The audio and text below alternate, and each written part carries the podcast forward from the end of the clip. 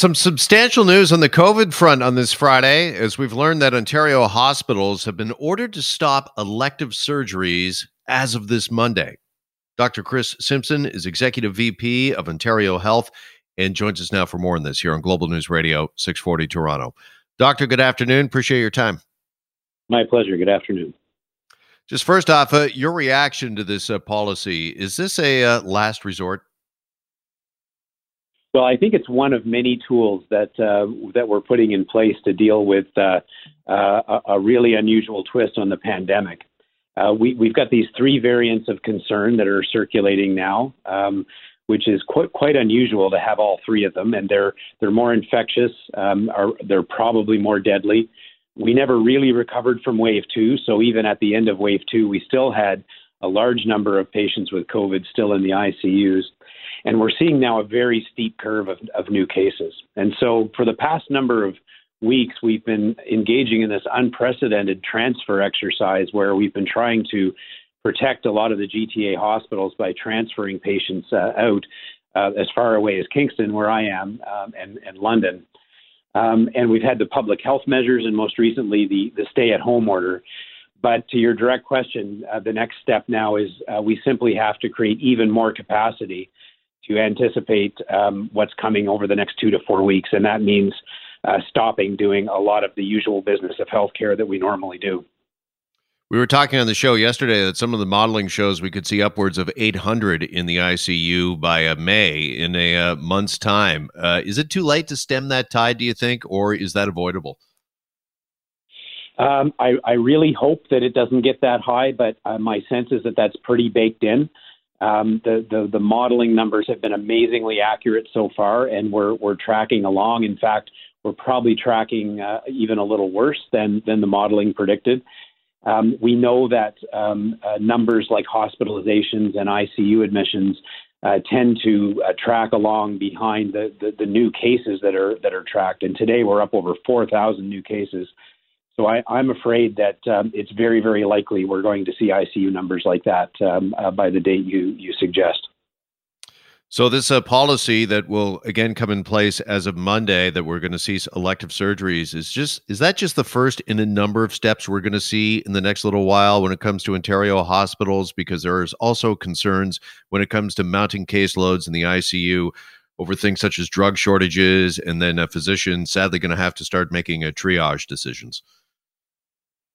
Well, I think it's safe to say that the, the, the collective strategies that we're putting in place are specifically to do absolutely everything we can to avoid reaching triggering that triage scenario where we'd have to literally make choices between patients uh, accessing critical care or not. So that means being very, very aggressive with, with transfers, and uh, there are plans in place to uh, try to use every nook and cranny of uh, critical care space that we have.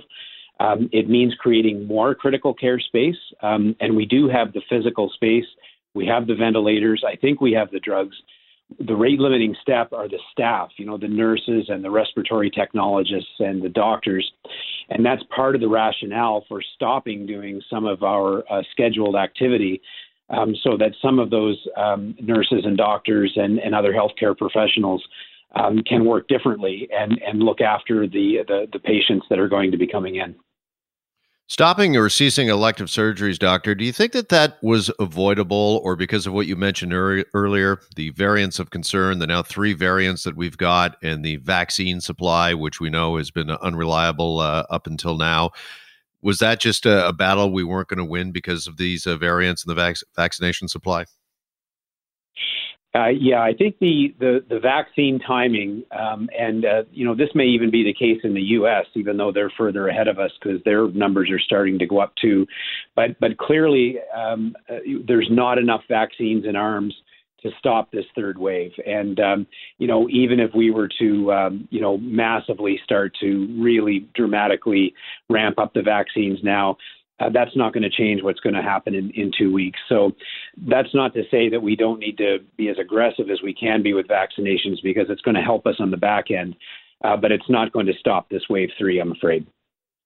Just finally, Dr. Simpson, wanted to ask you about those that were scheduled for surgeries, elective surgeries, and they may have had it canceled once before, maybe in the second or uh, first wave as well. And we certainly uh, feel for those people. Did we make a mistake? And we talked uh, quite a bit about this after the first wave about uh, hospitals and hospitalizations, that uh, maybe we should have had hospitals were dedicated COVID units, if you will, that just dealt with COVID patients, and other hospitals that could deal with surgeries. Did we make a mistake not going that route? Do you think? Well, the science table looked at that uh, that strategy, you know, of having COVID hospitals, and uh, came to the conclusion on the basis of the evidence that it, it probably wouldn't have made much of a difference. But you know, your your point about the patients whose care is being deferred is a really important one, and I I certainly don't want to you know imply or, or suggest that this is being done, um, uh, you know, in anything other than a very reverent way. And many of my patients, in fact, are, are going to have to have their their care delayed. We we've tried to be very very careful to make sure that emergent and urgent cases still continue.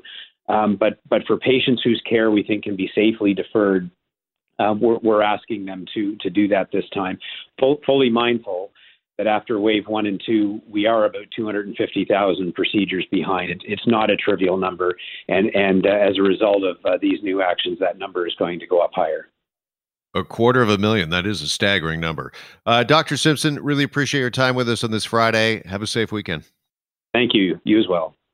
Thank you. Dr. Chris Simpson is the Executive VP of Ontario Health.